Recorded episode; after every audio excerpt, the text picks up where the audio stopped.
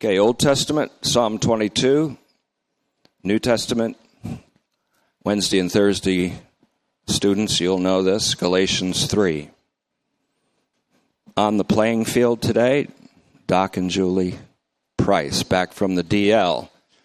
A long time in the trenches and some difficult health issues.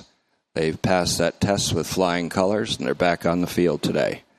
Doc is playing shortstop. Julie's on second. Let's do that. Welcome them back. That's quite a thing when heaven recognizes that tests have come and the faith of the believers is purified by it and refined by it. It's always to the benefit of the church at large. Not to give you any heart palpitations, but Eric, are you finished with your first year at Fuller? Halfway through. You mind if we pray for you? This is Eric Diamond, if you'll stand up. I've had my attention on him for quite a bit. He's going to Fuller Theological Seminary, and he's been around for quite a while in the Word. He has a very bright future in the ministry of the Word of God, and in some capacity, and I know that. I want you to keep him in mind and keep his face in mind. Now you know. I call him in my own, if you don't know this yet, but I call you a diamond in the rough, so... You're going to pray for him, right? Eric Diamond. Can you forget that name? Of course you can't. Galatians chapter 3, there's a ladies' workshop today. It'll be the last one for a while, so make sure you get there. Tony Sadar has baked a lot of baked goods for that, so he told me this morning, so because he can't go, so that's his way of making up for it. So... And also during the month of May, and this has been astonishing as you have been traveling under the banner that it is indeed more blessed to give than to receive.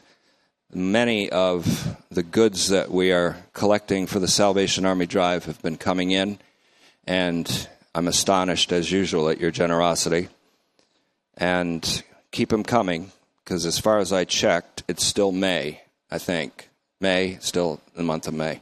Okay, I don't have time to look at calendars or clocks or do other things anymore. So, just kidding. To be the most benefit to you, I have to, in fact, I'm compelled to repeat some things. As Philippians 3:1 says, to repeat is not grievous to me, Paul said, and in fact, for you, it means asphales, stability. It creates stability.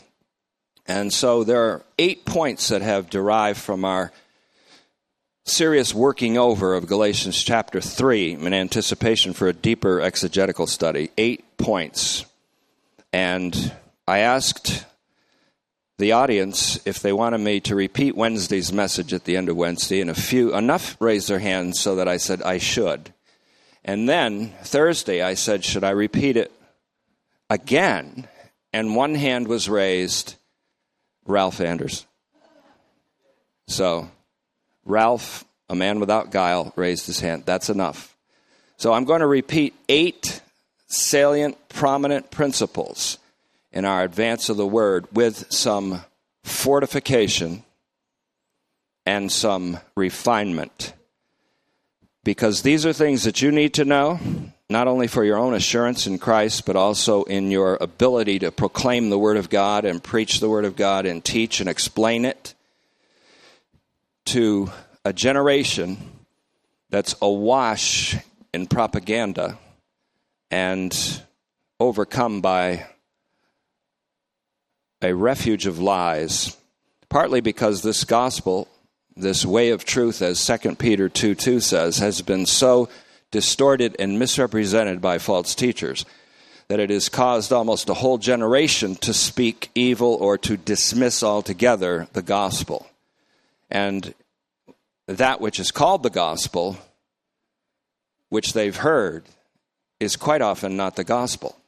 So we're trying to square that away by working over, and by that I mean seriously studying Galatians chapter 3. And we want to go to verse 8 to start with.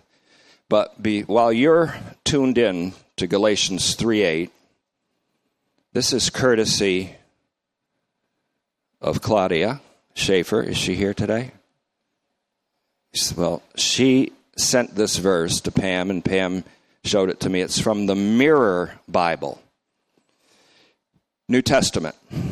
And when I read this in Galatians 1:9-10, I realized any minister of the gospel worth his salt has to have the same devotedness. There's a big difference between devotion and obsession, but this is the devotion that our beloved brother Paul demonstrated. I thought this Mirror Bible, and very few translations get it right. That's why I don't go by English translations, because there are serious errors in almost all of them, and partly because of the commitment of the translators to a certain point of view, which skews their reading of the scripture. That's why I go deep into the Greek. But this, I think, really captures the sense and paraphrases. If we were to call Paul, I think he might say, yeah, I approve of that. That's me. Galatians 1:9-10, he says this. This, again, is the Mirror Bible, New Testament, Galatians 1:9-10. Let me be blatant, he said, and clear about this. Any gospel that does not emphasize the success of the cross is counterfeit and produces nothing but the curse. God is my complete persuasion. I answer to him alone, not anyone else. Christ employs me. I am addicted to his grace. Popular religious opinion will not influence me to compromise my message. That should probably be written on the mirror or on the computer, study computer, or the notebooks of every pastor and every future pastor. Any gospel that does not emphasize the success of the cross is counterfeit. And if we're truly employed by Jesus Christ as his slave or his genuine servant, then we'll be committed to that cross and addicted to God's grace. That's the addiction that overcomes all other addictions. That is the addiction that overcomes and triumphs over and eliminates all other addictions. So don't protect, so-called, your children from this gospel. Expose them to it while you still have time. And young people should bear the yoke in their youth. According to Lamentations 3:27, the best time to get addicted to grace is when you're young, so that you can blow off the other addictions as you grow. So there are 8 particular points that I'm repeating today, but with refinement and fortification. When I refine these principles, the result will be the refinement of your souls. And when I fortify these principles under the power of the Holy Spirit, your souls will also be fortified by understanding. And so I've backed up quite a bit. I've got quite a bit built up that I'm not going to teach on today. Galatians chapter 3, verse 8. I want to start here because this has to be gone over, hammered out, ironed out, however you want to say it. But repetition. My translation from the Greek text, Galatians 3:8. Now the scripture. Please note that the scripture here is personified, and even as the word is personified, of course, in John 1:1. Now the scripture, foreseeing that God would justify, or we could say set right, deliver by liberating the Gentiles by faithfulness. That's ek pistios. That means the faithfulness of Christ, as we know from other passages and many passages that we've studied. Now the scripture, foreseeing that God would rectify, or we could say justify, or deliver, or save the Gentiles. That's all of the Gentiles, as we're going to see, all the pagans. By faithfulness, that's the faithfulness of Christ. Preach the gospel in advance to Abraham. Please, if you haven't noticed this already, please notice that these next words are the gospel in its most concise form, preached by the Scripture before the Scripture was written down, which shows that Scripture is more than something written. The Scripture proclaimed the gospel to Abraham before there was Scripture written down. And so we say, what does the Scripture say? We mean more than what is written in between the pages of two leather-bound covers. The Scripture, foreseeing that God would justify the Gentiles in Acts 11, 17 and 18, the leaders in Jerusalem were rejoicing because God had granted repentance to the Gentiles, and it was indicated by Paul, by Peter's proclamation of the gospel at the home of Sergeant Major Cornelius. And speaking of Sergeant Major, I'd like to wish Happy Armed Forces Day to all who have served in the military. It was yesterday, and then next week is the Memorial Day. And yes, Mike, you can wear your uniform. And you're just doing that because you know it still fits. But anyone can wear their uniforms in honor of the military service and in memorial for those who have served unto the ultimate sacrifice, which to me is in honor of Jesus Christ. Now the Scripture foreseeing that God would justify the Gentiles by faithfulness. He explains it later to be the faithfulness of Christ. Preach the gospel in advance to Abraham, saying, so we better pay attention right here, because this is the gospel. In you, all the nations, and we could say all the Gentiles. That means all without exception. All the nations. In fact, before Israel was a nation, God made this promise to Abraham, so it included Israel, the nation. Israel is sometimes seen as a nation elect, select, and set apart from the nations, but it's also seen from time to time as one of the nations. In you, Abraham, all the nations will be blessed. This is from Genesis 12:3 and 18:18. It's repeated. That's why Paul says promises sometimes. He's not referring to several promises made to Abraham, but one promise repeated by God to Abraham. Notice the word repeated. So, God is I am that I am, he repeats. And I am what I am by the grace of God.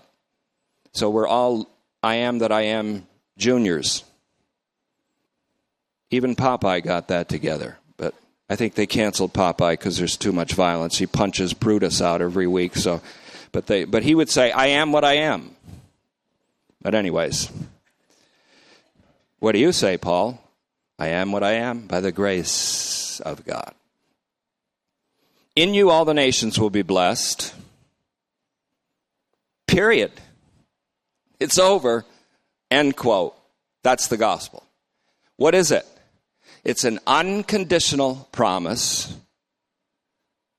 made to Abraham. There's no condition. It doesn't say, in you all the nations will be blessed if they fulfill certain conditions of the Torah that's coming up 430 years later when the Scripture will be written. It doesn't say that. The promise comes first. It's unconditional. The law comes as a prosthesis. We saw that in the Greek word prostithemi. It comes as a prosthesis 430 years later.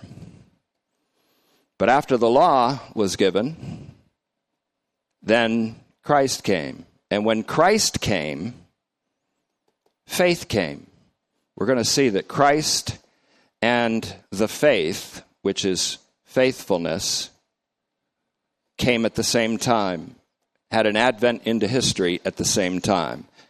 The law then could not act as a blockade to the promise. In fact, the law was added for transgression's sake. It not only defined transgressions, but caused transgressions to increase so that the grace would superabound all the much more, and we would become, I'm addicted to grace because it abounds much more than sin. It outran sin in my life. I didn't give up any sins. I don't have that kind of testimony. I just had God's grace run faster than my sins in my life, and it's still happening. Grace keeps overcoming. Grace keeps overcoming. So you might as well face it. You're addicted to God's love demonstrated as grace. Never mind. I'm sure you didn't get that reference because that's worldly music reference. Addicted to love. Never mind. So, in you all the nations will be blessed. Later on, Paul refines this, and we'll see this. I'm starting to plan to do a whole exegesis of Galatians. Paul refines this and said, more importantly, it's not to Abraham, but and to your seed. He throws the ball a little further and says, more importantly, to your seed. In your seed. And Genesis 22:18 brings this very clear, brings it home very strongly. To spermati. Singular seed. The Hebrew backs it up even. Zerah, Z-E-R-A, singular seed. In your seed, all the nations will be blessed. And the seed, singular, is Christ. So the gospel is, in Christ all the nations will be blessed. So what do you think Paul means when he says in Romans 1:5 that he was given grace and apostleship, or that his apostleship was defined by grace, to bring about obedience to the faith in all the nations, among all the nations? John makes a similar claim in John when he says there was a man named John who came from God. He was not from the beginning. He had a point of beginning. And his message was so that all would believe. There's going to be a nice reconciliation coming up here between Christ's faithfulness and human faith. Very nice reconciliation. I made a divide for one reason, to make it emphatic that the source of our salvation is the fidelity of Jesus Christ, and that the source of Christ's fidelity is God's own faithfulness, and God's own faithfulness is God's own unconditional, unrestricted love. So in your seed, all the nations will be blessed. That's, you know what that is. I mentioned that last week. The gospel, therefore, is an unconditional promise with a universal horizon. The universal horizon, all the nations. That means all the nations, not in the future, but as we'll see, all the nations from all of human history. And that includes Israel as a nation, so that includes all mankind. The eventual, as Ramelli made very clearly in her Apocatastasis book, eventual inclusion of all humanity in this salvific work. Paul's gospel is a radical revelation, a radical apocalypse of God's saving righteousness. God's righteousness, the key word in Romans, dikaiosune, is not an attribute of his being, but an act performed by his unconditional love. We're going to see this unfold in Psalm 22 in just a moment.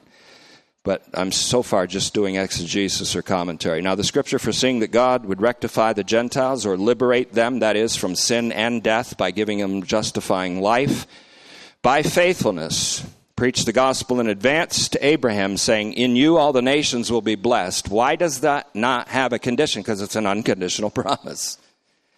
But he's already laid out the reason why the promise is unconditional, because the source of that liberation is the faithfulness of Jesus Christ. Romans 3:26 puts it even clearer. So then, those who are from faithfulness, he uses that word again, ek pistios, coming from faithfulness or belonging to faithfulness or coming from the source of Christ's faithfulness, we could translate it.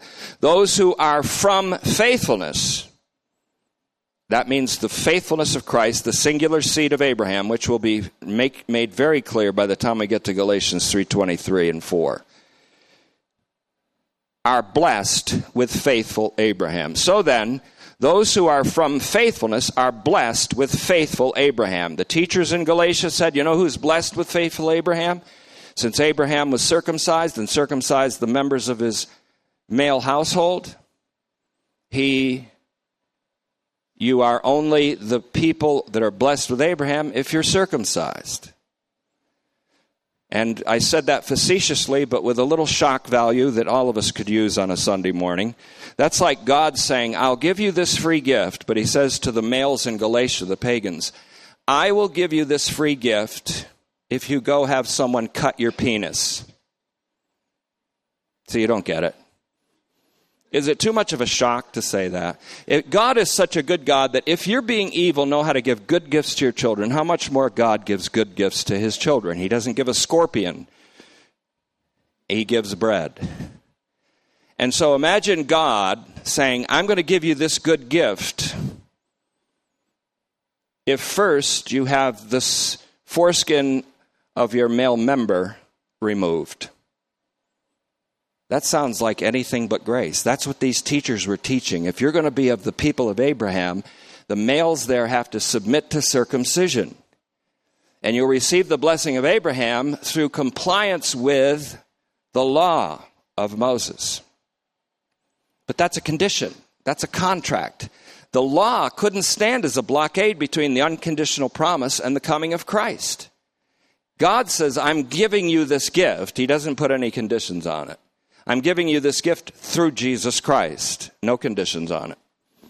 If you're going to be addicted to grace, there's your first shot, and it's free. It's free. The only thing is we're not going to charge after every other hit. Every other hit is free, too. Every time the Word of God comes, it strengthens your addiction to grace. Some people don't like that because way down deep there's this little thing that they think is a little thing, but it's really a subterranean ocean of their own merit. And they want to have that prop. And they want people to give them props. And they want kudos, and they want this, and they want that. So, those who are from faithfulness are blessed with faithful Abraham. You know where Paul's headed? He's headed toward, you know who the real Israel of God is? It's the people who are the beneficiaries of the faithfulness of the Messiah to Israel, period, over and out. So here's the 8 points. Only 7 on Thursday, 8 now. Reiteration. The gospel, which the scripture preached in advance to Abraham, was an unconditional promise with a universal horizon. I didn't just come to the truth of a universal horizon of salvation. I came to it from an appreciation of the depth of the cross of Christ. The more you appreciate the depth of the cross of Christ, the more you're likely to see the breadth of the love of Christ or the extent and the impact of that cross. When Paul said that the love of Christ, that you would come to know the love of Christ that passes mere human ways of knowing. He said that you would know the height of it, the depth of it, the length of it, and the breadth of it. For me, it began with the depth of it. For 40 years, I've been plumbing the depths of the cross of Christ. That's what all my study has been. That's what all the study of the Word is. Plumb the depths of the cross. And when you get to a certain point, not through studying only, but through suffering and studying. Not through studying only, but through living and suffering and studying and being blessed by God and understanding grace. You appreciate the depth of the cross, and it's only from that low depth, not a high height, that you see the breadth of the salvation. Right from the center and the heart of the gospel, the cross of Christ by which he became a curse for us and thus removed the curse of the law. Right from that heart and center, and only from that heart and center and from a deep appreciation of it can there be a deep appropriation of the horizon. And so don't fault anyone who can't agree with you about the breadth. Just pray that they'll understand the depth of the cross. That's the only way to see it. So, the gospel which the scripture preached in advance to Abraham was an unconditional promise with a universal scope or horizon. The promise was spoken unconditionally to Abraham's seed, which is Christ. Christ is the seed. It goes all the way back to the Protevangelium in Genesis chapter 3 and verse 15. They say that's where the gospel was first preached. I disagree. The gospel was first preached in Genesis 1:1, where the scripture says, NRK, which means in Christ, God created the heavens and the earth. That's not just the beginning, that's the end game of God. In the beginning, God created the heavens and the earth is referring to the eschatological beginning when all things in the heavens and the earth will be united in Christ and brought to its full totality in Christ. When was the gospel first preached? Not when God spoke to the serpent and said, "You will crush his heel, but he will crush your head. The seed of the woman will crush your head." That's true. That's the gospel. That's the defeat of Satan. But the gospel was preached first in Genesis 1:1, where the Greek text says NRK, and arche, A-R-C-H-E. The arche is Christ. He is the beginning and the end.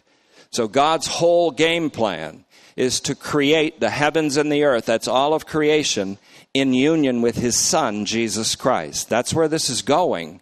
And by the time we get to Galatians 4:7, which I'm going to break off from, you'll understand. The promise was spoken unconditionally to Abraham's seed, who is Christ. The promise is that all the nations, including Israel, will be blessed in Abraham's seed, in union with Christ, in other words. So fortifying this point, Psalm 22. Look there for a moment. I just had time to pick this up today, this morning, in fact, around 8:30. So I'm using the Holman Christian Standard Bible. And then I read the Greek text very cursorily, but in Psalm 22, remember, who is spoken of here is the same one who is spoken of and referred to in Psalm 22:1, who cried out, my God, why have you forsaken me?" That's Christ on the cross, who could not preserve his life from death. He could not, because he was addicted to the obedience of God to the extent of death by crucifixion. He came to lay his life down. And so at the end of this psalm, it says, all the ends of the earth. That means all the earth, even to its extent, its great extent, its extremities, will remember and turn to the Lord. This takes in not only a spatial ends of the earth, but a historical and temporal ends of the earth. This is referring to all humankind. All the ends of the earth will remember and turn to the Lord. And all the families of the nations will bow down before you. It echoes Philippians. Every knee will genuflect to you, bow to you.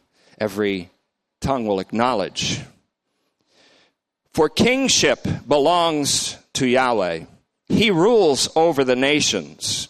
That's Jesus Christ also ruling right now at the right hand of the Father. All who prosper on earth will eat and bow down. All those who go down to the dust will kneel before him. That's people that have died. Dust to dust, ashes to ashes, that very depressing thing that people quote at funerals. I never quote it, because that's the point of a person who is disillusioned with life, who said that. That's all we are, is ashes. We go to ashes. We're only dust. We go to dust. This says that all those who go down to the dust will kneel before the Lord, which means they won't be dust anymore. I've never seen dust kneel. Those that have died will kneel before him, even those who cannot preserve, even the one, please notice this is a key reference to Christ, bow before him, who?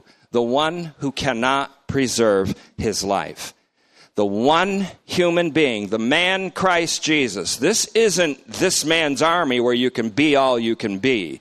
This is the man Christ Jesus army where you're being what you already are through Jesus Christ.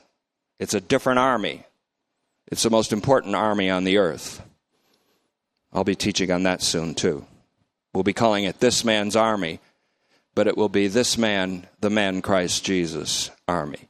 He's the one. Everyone's going to bow to the one who could not preserve his life.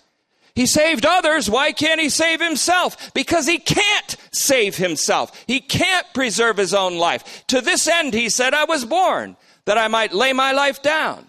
I came not to be served, but to serve and to offer my life as a ransom for many. Many meaning all, as we've seen in 1 Timothy 2:6, compared with Mark 10:45 and Matthew 20:28, along with Romans 5:18-19.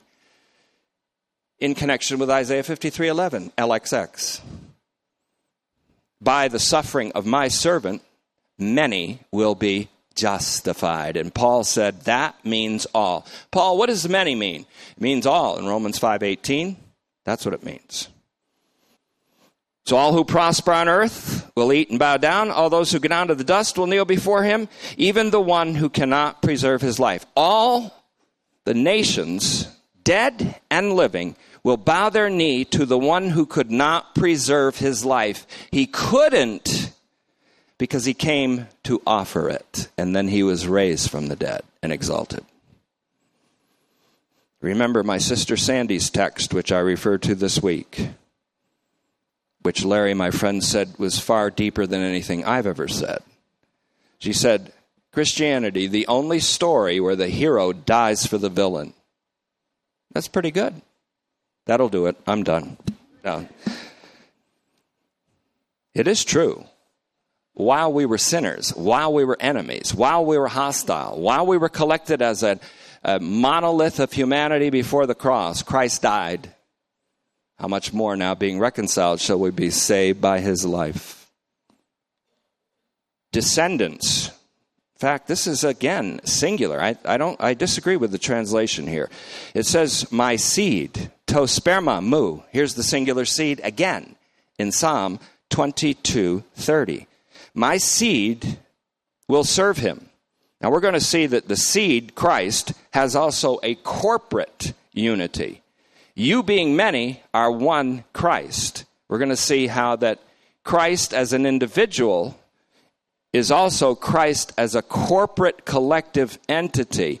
That corporate collective entity now is the church and eventually is all humankind to fulfill the gospel preached by the scripture to Abraham 1,800 years before the cross and at least 400 years before the scripture was in writing.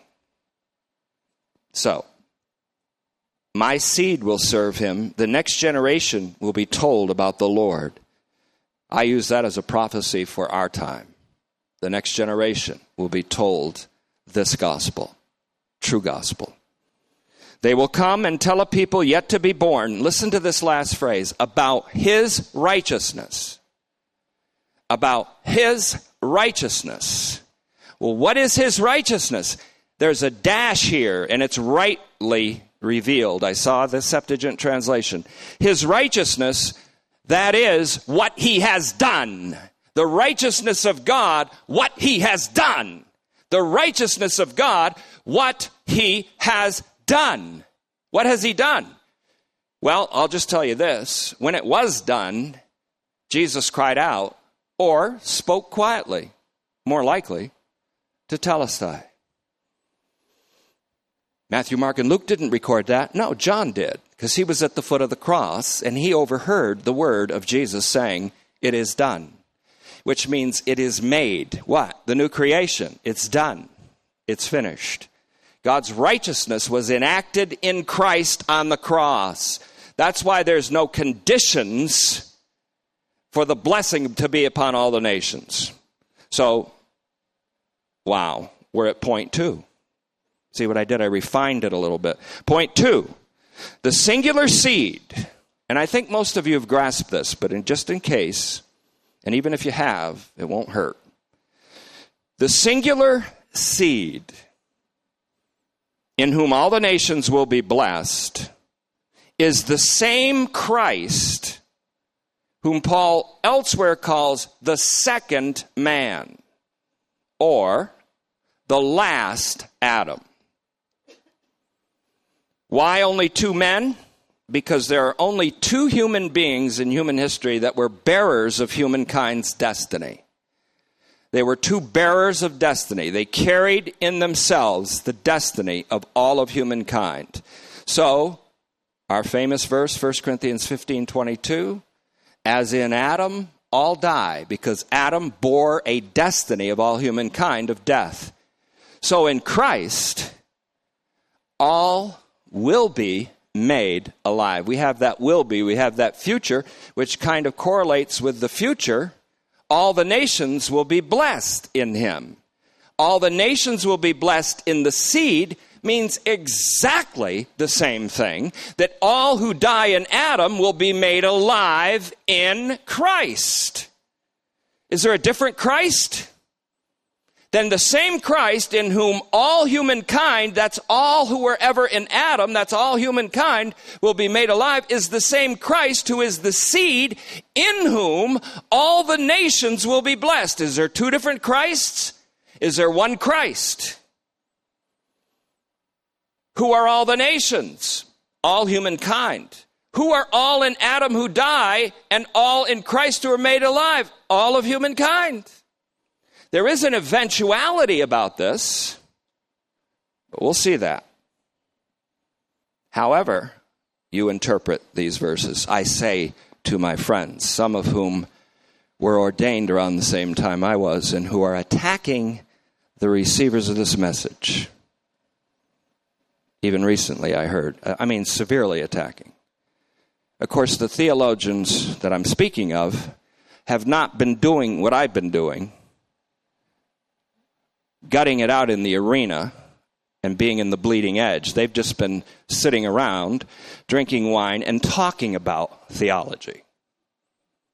So they haven't had time to increase the depth of the cross. You say, why are you doing that? Because there's a time when you slap your enemies a little bit, just like Paul did in Galatians. Paul, you think it's okay if I do this?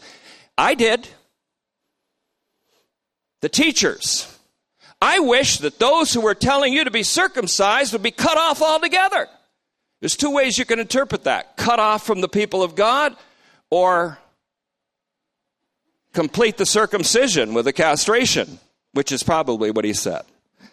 But I would say to them gently, really, honestly, in friendship and love, I would say, however you interpret these two verses in 1 Corinthians 15:22, and this essential gospel in Galatians 3:8, you do have to at least consider that little word all, don't you? Just at least consider it. If it doesn't convince you of universal horizon, at least it might broaden your horizon. Maybe instead of this much, maybe this much, because right now your horizon is this much. And believe me, I'm not just reacting. I still have a slow heartbeat. I'm not mad. I'm not angry. I'm just answering something that's been going on for years. So I didn't just impulsively react against it. But I'm protecting certain people, including a friend of mine who was attacked viciously at dinner, over a dinner, for believing this. But he said, well, his answer was this: if you being evil know how to give good gifts to your children, how much more God, whose children we all are? I said, you know what? That's something like what Jesus would have said. He's a good man. But it's tough to be out there. Third point, because A, the promise was made to Abraham and to his seed. And promises doesn't mean that there were several ways that God said it. He said it same way several times. Because the promise was made to Abraham and to his seed. And B, because the seed is Christ. My conclusion is, then the gospel is all about Jesus, whose name means, and whose name is, salvation. For no one can say Jesus is Lord except by the Holy Spirit, however one interprets it. And Peter says, there is salvation in no other name. Fourth point, because A, those who are of faithfulness in 3:7 and 3:9 of Galatians, those who are ek pistios. In Romans 3:26 it says, God is just while he justifies those who are of the faithfulness of Jesus. There he explicitly states what he doesn't mention here. The faithfulness is that of Jesus Christ. Those who are of faithfulness are blessed. That's Galatians 3:7. You got that? All those of faithfulness are blessed. And because B, all the nations will be blessed in Christ, Galatians 3:8, then we can still be reasonable, or let's say it this way, it's not unreasonable to at least consider that all humanity will be the eventual beneficiaries of the faithfulness of Jesus Christ. As John, we began to receive the hint, at least I did in John 1:16, of his fullness, from his fullness. From his fullness, which we could say is the full obedience of his faithfulness to the Father. We have all received even grace after grace, ad infinitum. Also, Romans 3:26, he justifies those who are of the faithfulness of Jesus. Who are those who are of the faithfulness of Jesus? They are the ungodly. The whole thing that's going on right now, the whole cosmic trial, the whole objection by the accuser is all about, what do you mean God justifies the ungodly? What about... And they'll point to the worst malefactor they can think of in history. And the reason they do that is because, as I said again this week, they magnify the heinousness of evil done by men above the omnipotent love of God demonstrated in Christ on the cross. And that very objection springs from an ocean of subterranean arrogance. You don't have to say that to them. I'm just saying where it is. And they think they can dismiss your whole gospel. Yeah, well, what about Stalin? What about Hitler? They always bring Hitler up. They think more about Hitler than they do about Jesus Christ. And that's because the central tenet of many of these theological people, the central tenet of their Christian faith, is the existence of an eternal hell. And if you go away from that, they go away from fellowship with you. You're a heretic because you've gone away from the central tenet. If that's the central tenet of your faith, you don't have the Christian faith. You do not have the Christian faith. Let me say it this way. You are not a Christian. How do you like that one? Take that with a grain of salt. No, take it with a bucket of salt. That's a facetious way of speaking. So because all those who are of the faithfulness are blessed, and because all the nations will be blessed, it's not unreasonable to at least consider that all humanity will be the eventual beneficiaries of the faithfulness of Jesus Christ. Now, you've got that one pretty well. Fifth point, Christ's coming. This is something that's going to come out in Galatians 3:23 especially. Christ's coming into history, that includes incarnation, life of vicarious obedience, obedience to the extent of passion and death on the cross, death, burial, resurrection, ascension, and enthronement. All those things are the Christ event, and every element of them are saving events. The coming of Christ is exactly the same as what Paul calls the coming or the apocalypse of faith or faithfulness. So he's not just talking about people having faith, like faith in God, like Abraham's faith. Abraham's faith wasn't in Jesus Christ. It was in God. And so he is a paradigm not of faith in Christ for justification, but in trust in God in duplication of Christ's fidelity to the Father. That's more coming up in Romans 4. But the fifth point is Christ's coming and the coming of faithfulness are the same event. When Christ came, the faithfulness came. We're saved by Christ. We're saved by the faithfulness of Christ, who is the Savior of the world. So Christ's coming and the coming of faithfulness, and this again is something I don't expect you to get yet because we're going to see it exegetically in Galatians 3:23 and 24 and following compared with John 1:17. Sixth point, promises plural. which again is the promise restated several times, promises plural, in Galatians 3:16, correlates with promises plural in 2 Peter 1:4. Very important. Very important. This is the Petrine connection. 2 Peter 1:4 says, in essence, by God's fulfillment in Christ of the promises.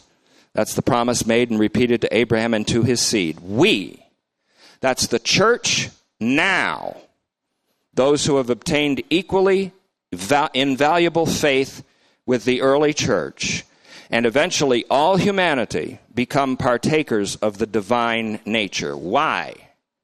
Because the blessing promised to Abraham and to his seed is the blessing of participation in the divine nature, which is only by receiving the Holy Spirit. And so the promise and the Spirit are one, the promised Holy Spirit. This is a little tricky. We'll have to iron this one out a little more, but I'll say it again. Promises in Galatians 3:16 correlates with promises in 2 Peter 1:4, meaning that the blessing that is promised is participation in the divine nature, which ultimately it can be proven by the Scripture and in the Scripture that participation with the divine nature is not only the heritage and the destiny of all humankind, but it is the heritage and the destiny of all of creation. I'm making everything new. And to be new means to be in Christ in 2 Corinthians 5:17. So when God makes everything new, he makes everything to be in Christ. That's blessing. Again, the blessing promised is that we all become sharers in Jesus Christ's existence and partakers in Trinitarian fellowship.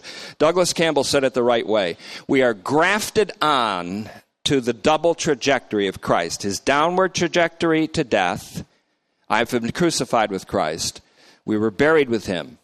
We were resurrected with him. We are mapped onto or grafted onto the trajectory or the history of Christ and his downward trajectory and then his upward trajectory, resurrection and enthronement. And that's what the Holy Spirit does when he baptizes us into union with Christ. Seventh, salvation may be concisely defined then as one word, participation. Salvation may be concisely defined as participation. This is illustrated. It's not caused, but it is pictorially illustrated best by baptism. And, of course, the real baptism that we're talking about is as many as have been baptized into Christ. Not into water, but into Christ. How? By the Spirit. But the baptism into water is illustrative of the point, because the baptized or the baptizans or the people that are baptized go down into the water to demonstrate they're being mapped onto or grafted onto the downward trajectory of Christ. They come up in resurrection, mapped onto the upward trajectory of Christ. But then they change their clothes. They put on dry new clothes, and therefore, Galatians 3:27, as many of you have been baptized into Christ, have put on Christ. And that means two things. You are now having an identity with Christ and the destiny of Christ. And two, you've been clothed for combat in the apocalyptic eschatological warfare. You've put on the armor of God. All these things are coming up more and more, and we'll see them. So the eighth thing, and we'll close with this, the promise correlates elegantly. And this I haven't gotten from any theologians I've read, but the promise correlates elegantly, and here's where you have the Ephesians and Colossians connection with Galatians and Romans. This is where Ephesians and Colossians comes in. The promise correlates elegantly. It's an elegant correlation with what is called the mystery of God's intent and his unstoppable determination to bring all things to their totality in Christ. That's Ephesians 1:9-10 and 11, and Colossians, especially Colossians 1:20. So let me say it again just to reiterate. The promise or promises, the same promise reiterated over and over again, correlates elegantly with the mystery of God's will and with his inescapable, unstoppable determination to bring all things universally to their totality in Christ. That's Ephesians and Colossians. That's the message of both of these, but especially Ephesians 1:9-11. And with God's intent to reconcile all things in the heavens and on earth through the peace that he has made by the blood of Christ's cross. That's a rich and full statement in Colossians 1:20 compared with Galatians 6:14-15, etc. So at the heart of the matter in Galatians, especially in Galatians, is the cross of our Lord Jesus Christ. Only in Galatians does he simply call it the cross, and it encompasses everything. He speaks of the word of cross in 1 Corinthians, but Galatians is where he hits the heart of the matter. So I'm going to close with how I began. And so thank you, Claudia, for this. The Mirror Bible, New Testament, Galatians 1:9-10, speaking of the blood of Christ's cross and the peace that was made there, by which God will reconcile everything in the heavens and on earth, visible and invisible, in himself. Let me be blatant and clear about this. Any gospel that does not emphasize the success of the cross is counterfeit and produces nothing but the curse. God is my complete persuasion. I answer to him alone, not anyone else. Christ employs me. I am addicted to his grace. Popular religious opinion will not influence me to compromise my message. Father, may this be realized in all who proclaim the gospel, in all who are ambassadors of Christ, which is all of us. May it be especially true of those who preach the gospel as a vocation and as a calling. We ask this in Christ's name. May you please, Father, because I understand my weakness. I understand the strengthlessness of being able to convince. I pray that your Holy Spirit will convince the hearers of these things which a man cannot persuade people of, and that you will enlighten the hearers with a light that can't come from human struggle or human ability to communicate. So bring to our hearts the inarticulable articulation of the shocking, saving revelation of your righteous act in Christ for all.